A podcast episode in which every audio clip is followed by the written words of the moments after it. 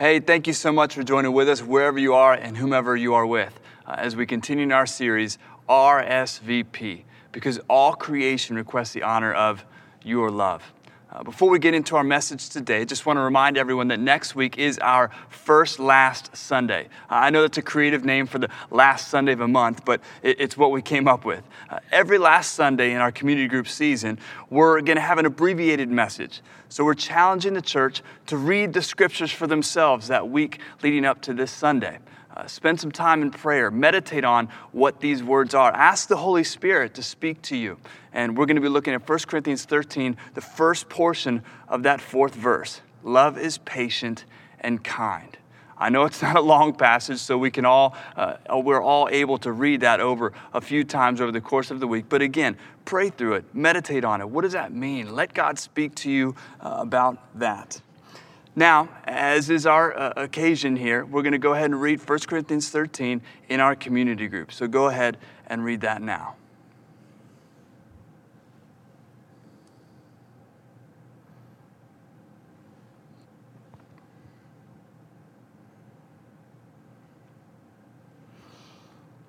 Let me pray. Father, we thank you so much for the opportunity to gather in this season. We thank you for the Word of God that is indeed living and active, sharper than a two edged sword. We ask that you just take this time as we yield our hearts and our minds. And uh, we ask that you mold us, shape us, make us more into your image. Make us able to deliver the love that the world so desperately needs, that you have first and foremost given to us, that we can then give to others. We love you, we honor you, and ask you to speak to us now. In Jesus' name, amen. Amen and amen.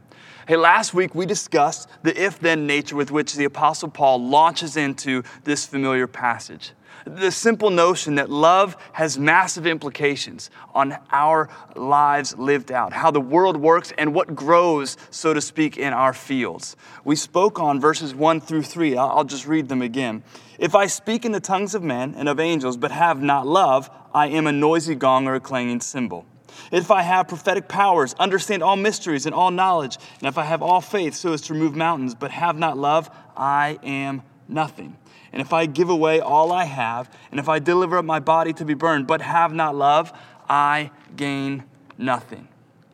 We talked about how the absence of love, despite what we say, uh, the words that we use, despite what we know and believe, despite what we do, even if all of those investments are good and wonderful and true, if we don't have love, if love is absent, then the result, according to the scriptures, are distraction, lacking influence, and emptiness.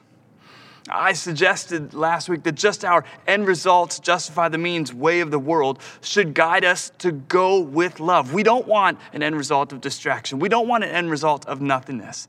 And yet, we seemingly don't do that, as shown by how easily distracted we are, how rarely influential we are, and too often how empty life is or stretches of it. I know that's painful to admit, and I don't mean to be pessimistic. I'm just desperately wanting something different than what I see in others' lives and what I experience myself. We, we talked about how the scriptures don't dictate that what we say, know, or believe or do doesn't matter, but it seems to say that love matters more. And here's the thing last week, whether you realize it or not, we never even talked about love. So, this morning, if you're taking notes, this conversation today that we're entering into is entitled, What Are We Talking About Again? The next few weeks will be spent unpacking the, checks, the check boxes of Paul. Love is this, love isn't that. So, I wanted, before we got into those, to survey the broader landscape of love a little bit. To be fair, love is a paradox. My wife and I always joke, we love each other and we also really love tacos. I love these new barefoot technology shoes I'm wearing, and I love my kids. it seems to me that there's a bit of uh, oddity with those ovations. Now, love is a broad subject, and I want to deliver a few books that I think would be beneficial for you to invest sketching out scriptural love. Uh, love Does by Bob Goff. The Four Loves by C.S. Lewis. The Five Love Languages by Gary Chapman, The Zim Zum of Love by Rob and Kristen Bell, and Loveology by John Mark Comer. None of those books are perfect, but they can help give some bones to the flesh and blood of this vital dynamic we know as love. Of course, we also suggest a, a long, intentional look into the scriptures too beyond scientific data, checkboxing, learning verses kind of reading, which there's nothing wrong with that, but we also invite people to thematic, rhythmic, textured, what is woven throughout, finding essence kind of reading in the scriptures. And when we do that, when we allow the scriptures to read us and our actions, we'll find four different words translated into the love of our common language. I know that in our community group last week and in others as well, we read other versions, the message or the King James, and oftentimes love in the King James is a bit surprising because it's translated as charity. 1 Corinthians 13 uses only one of these four loves that we're going to discuss today. This is not to say that the other three are unimportant, they just have their place. It's like looking at an offensive lineman as we're in the throes of the NFL playoffs and being frustrated that he's not uh, situated or fit like, athletic like a running back. The offensive lineman has their place on the offensive line. You don't want your running back playing left tackle, and you don't want your left tackle playing the running back position. Uh, these loves have their place and they have their space. It makes me remember a quotation by uh, Albert Einstein. He says, Everybody's a genius. But if you judge a fish by its ability to climb a tree, it will live its whole life believing it's stupid. and if we misappropriate love and these different kinds of love in the wrong places, in the wrong spaces, we'll feel like love doesn't fit. We'll feel like love doesn't work. We'll feel like love is actually destructive, and we'll try to avoid certain relationships and certain circumstances. So it's important to understand what these loves are. I'm not going to be maligning our social media driven, shallow understanding or usage of words and language. I'll just leave that there. I don't have near enough time to do that anyway. Instead, I'll be working to unpack these four words and phrases used by the scriptures and knocking on the holiness and the usefulness of each. The four words that we're going to be looking at are storge, phileo, eros, and agape. Storge. This is a naturally obligatory love. It, it, speaks of a very present affection that is the ordinary movement of one being for another. Think from a parent to a child, think of uh, from a human to their pet.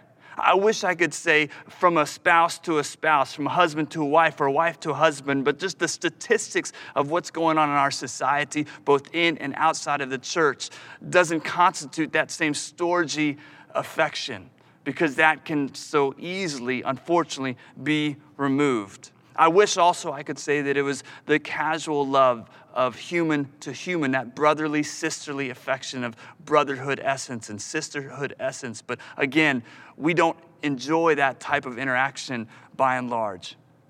The texture of this love is stable, though shallow in depth. It's strong simply because it is. One version of that, or one example of this word, is in 2 Timothy chapter 3 and verse 3. I'm going to read verses 1 through 5.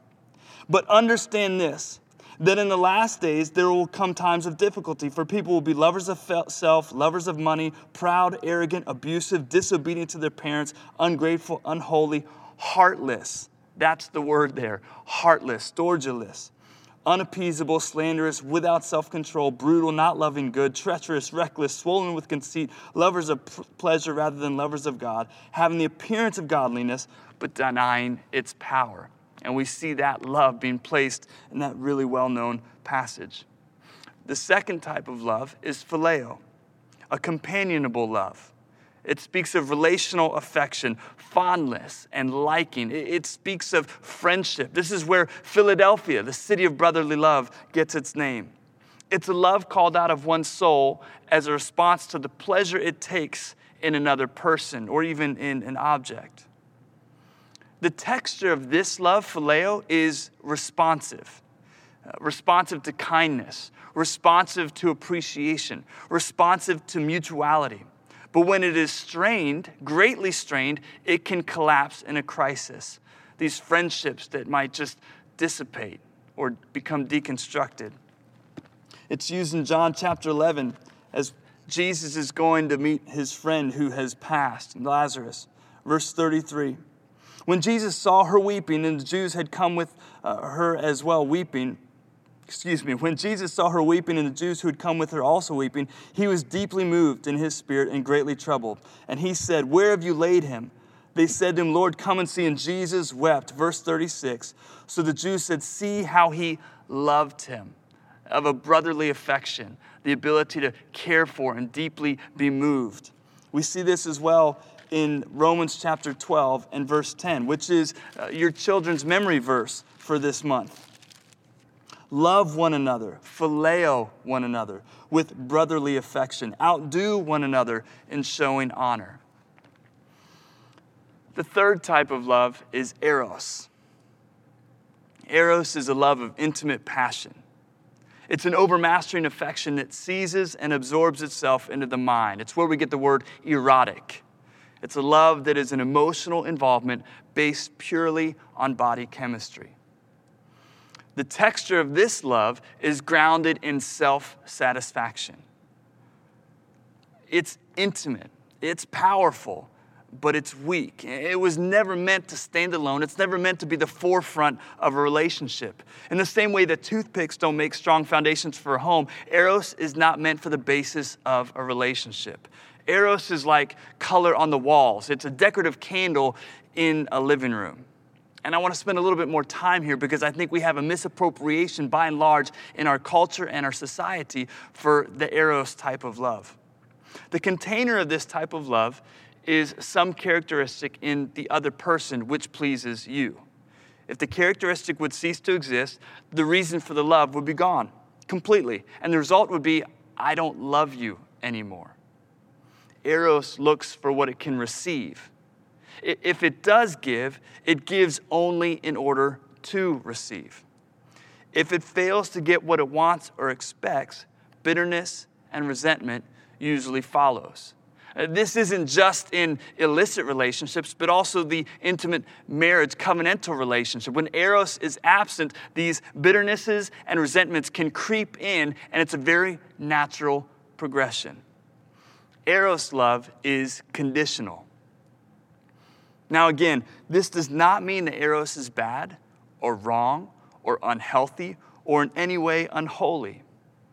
In the same way, a little salt in a recipe goes a long way. No one wants to eat salt soup. Eros driven relationships aren't sustainable. Eros isn't referenced once in the New Testament. It's throughout the Song of Solomon, and we see it in the words in the, the original language, dode or ahava, the intimacy of two lovers. And finally, the fourth type of love we see in the scriptures agape. This is a love derived by the preciousness of the person or object loved. It's a love of esteem, of evaluation by finding good, though completely unearned. It has the idea of prizing without merit. The texture of this love is continuing by choice. It carries through even when the beloved is unresponsive, unkind, unlovable, or completely unworthy. Now, I want to give a few more moments to this as well because this is the only love that's used in our passage of 1 Corinthians 13.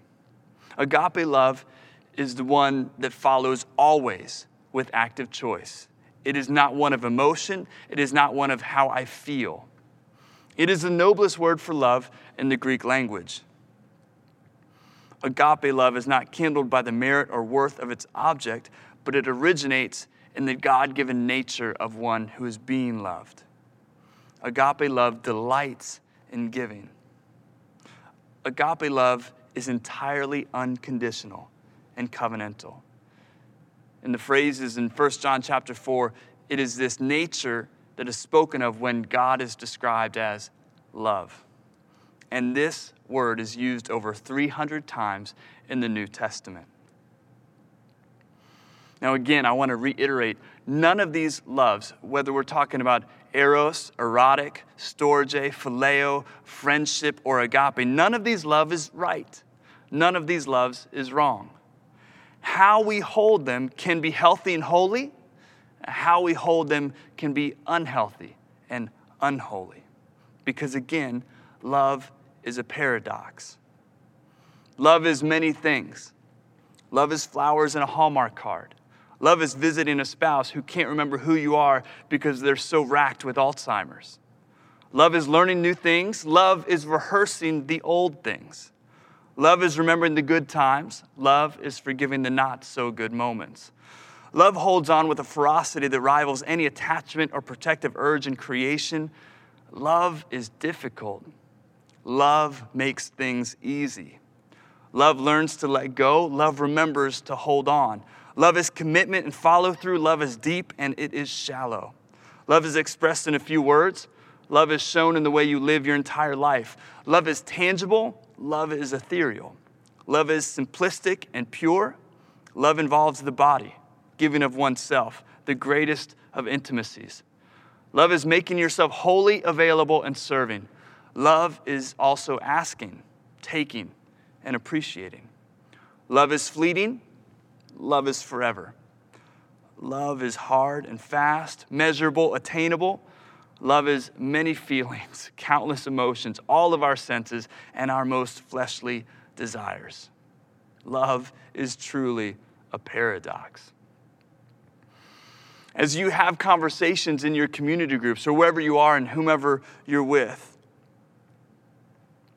I think it's important to recognize what we're talking about this love that God, again, within the series that we have, RSVP, God is inviting us to give what we have to creation.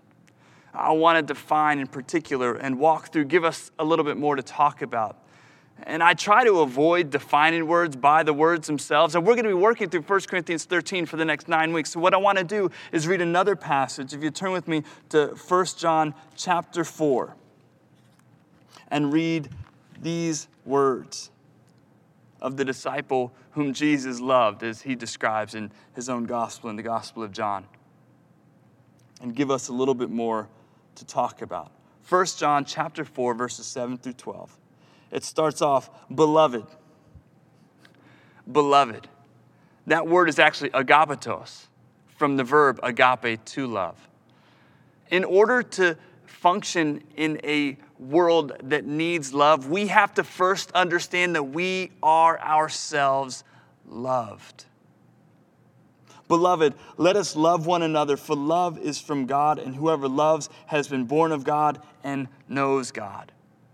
Agape love does not derive from ourselves, but rather from the Spirit of God, which means we're gonna have to dig a bit for this love. We're gonna have to reach a bit for this love. We're to have to find something outside of, or rather deep inside of ourselves, to be able to deliver it to others. It's not something we can just conjure up based on our own affections. Continuing on, anyone who does not love does not know God because God is love. it's powerful this reality, this, this notion that if we're not able to love, and again, we're not just talking about the storge, uh, husband or father to child or natural affection or the friendship phileo. We're talking about the agape love. If we are unable to love by choice those around us, the scriptures are challenging the notion that we even know God. And it's not a knowing in the mind like an information, but that word know means is gnosko, which means to have experienced. According to the scriptures, if we find ourselves consistently unable to love, to serve, to actively engage merciful acts towards other people, it shows that we may not have experienced that love from God, that we haven't experienced His affection for us.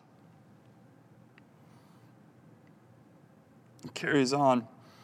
In this, the love of God was made manifest among us, that God sent his only Son into the world so that we might live through him. In this is love, not that we've loved God, but that he loved us and sent his Son to be the propitiation for our sins. Agape love looks like Jesus. And when we begin to engage our own thoughts about ourselves, whether they are loving or unloving, or whether we're engaging thoughts about others, we have to ask ourselves the question, we have to pose ourselves the question where is Jesus in this thought?